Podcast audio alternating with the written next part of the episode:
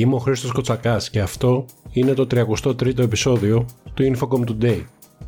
αξιωματούχοι του G7 συμφώνησαν στη δημιουργία ενός διεθνή κώδικα συμπεριφοράς για την τεχνητή νοημοσύνη, καθώς οι πολιτικοί από τις Βρυξέλλες μέχρι την Ουάσιγκτον επιδιώκουν μεγαλύτερο έλεγχο γύρω από την αναδυόμενη τεχνολογία. Ω μέρος των εθελοντικών κατευθυντήριων γραμμών, οι χώρες θα συνεργαστούν πάνω σε συγκεκριμένες αρχές, μέσω των οποίων θα πραγματοποιείται η επίβλεψη της γενετικής τεχνητής νοημοσύνης και άλλων προηγμένων τεχνολογιών. Αυτή η προσπάθεια δημιουργίας ενός ενιαίου αλλά μη δεσμευτικού διεθνούς εγχειριδίου κανόνων θα παρουσιαστεί στη συνέχεια στους ηγέτες του G7. Ο πρώην Υπουργός Ψηφιακής Διακυβέρνησης και σήμερα Υπουργός Παιδείας, Κυριάκος Πυρακάκης, ο νυν Υπουργός Ψηφιακής Διακυβέρνησης Δημήτρης Παπαστεργίου και ο Υφυπουργός Κωνσταντίνος Κυρανάκης ήταν χθες το βράδυ καλεσμένοι του ΟΤΕ με αφορμή την παρουσία στη χώρα μας τελεχών της Deutsche Telekom, με επικεφαλής στο διευθύνοντα σύμβουλο Τιμόθεος Χότζε. Τα στελέχη της γερμανικής εταιρείας ήρθαν στην Ελλάδα για την ετήσια συνεδρίαση του Εποπτικού Συμβουλίου του ομίλου της Deutsche Telekom, η οποία πραγματοποιήθηκε στην έδρα του ΟΤΕ η Saudi Telecom αποκτά σχεδόν το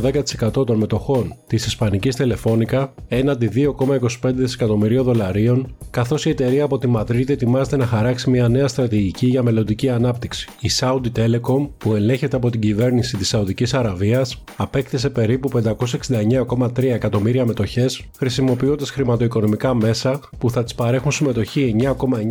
9,9% στην Τελεφώνικα, μόλις λάβει τη σχετική έγκριση από τις ρυθμιστικές αρχές. Η εξαγορά αναμένεται να προσελκύσει το ενδιαφέρον της Ισπανικής κυβέρνησης, η οποία θεωρεί την Τελεφώνικα ως εταιρεία στρατηγικής σημασίας που λειτουργεί υποδομές κρίσιμες για την άμυνα και την ασφάλεια της χώρας.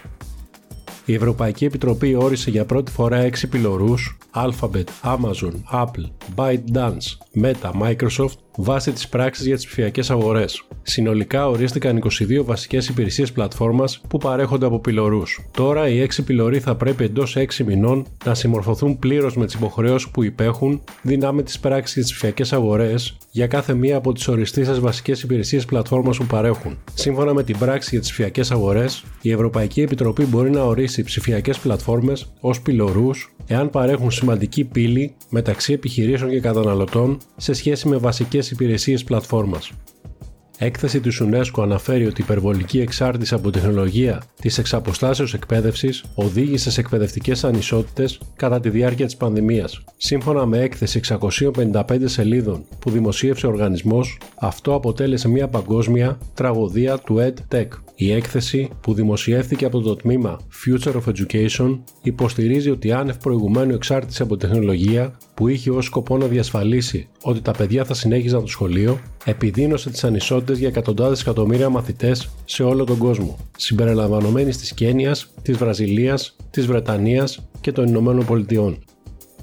Ο διευθύνων σύμβουλος του κορεατικού τηλεπικοινωνιακού κολοσσού KT, Kim Jong-sab, προέβλεψε ότι η προσέγγιση της βιομηχανίας σε σχέση με την ανάπτυξη του 6G θα διαφέρει από το παρελθόν, εστιάζοντας πρώτες υπηρεσίες αντί στις υποδομές. Ο επικεφαλής του παρόχου τόνισε ότι η KT πιστεύει πως το 6G θα χτιστεί γύρω από ψηφιακές υπηρεσίες που θα μεγιστοποιούν την εμπειρία του πελάτη και όχι βάσει μιας προσέγγισης που θα δίνει προτεραιότητα στην προετοιμασία των δικτύων. Πριν από την εκδήλωση, ο ίδιος δήλωσε ότι 9,2 εκατομμύρια πελάτες της KT χρησιμοποιούν 5G, καταναλώνοντας 3,4 φορές περισσότερα δεδομένα σε σύγκριση με το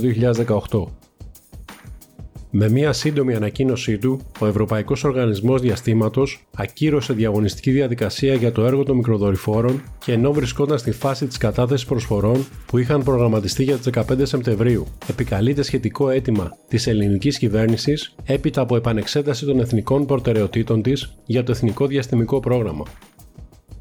Η καρδιά του connectivity των δικτύων 5ης γενιάς, των ιδιωτικών δικτύων, του 5G standalone των Smart Cities αλλά και του μέλλοντος που βρίσκεται υπό ανάπτυξη με τη μορφή του 6G θα χτυπήσει και φέτος το Mobile Connected World, ένα συνέδριο που έρχεται στις 5 Οκτωβρίου του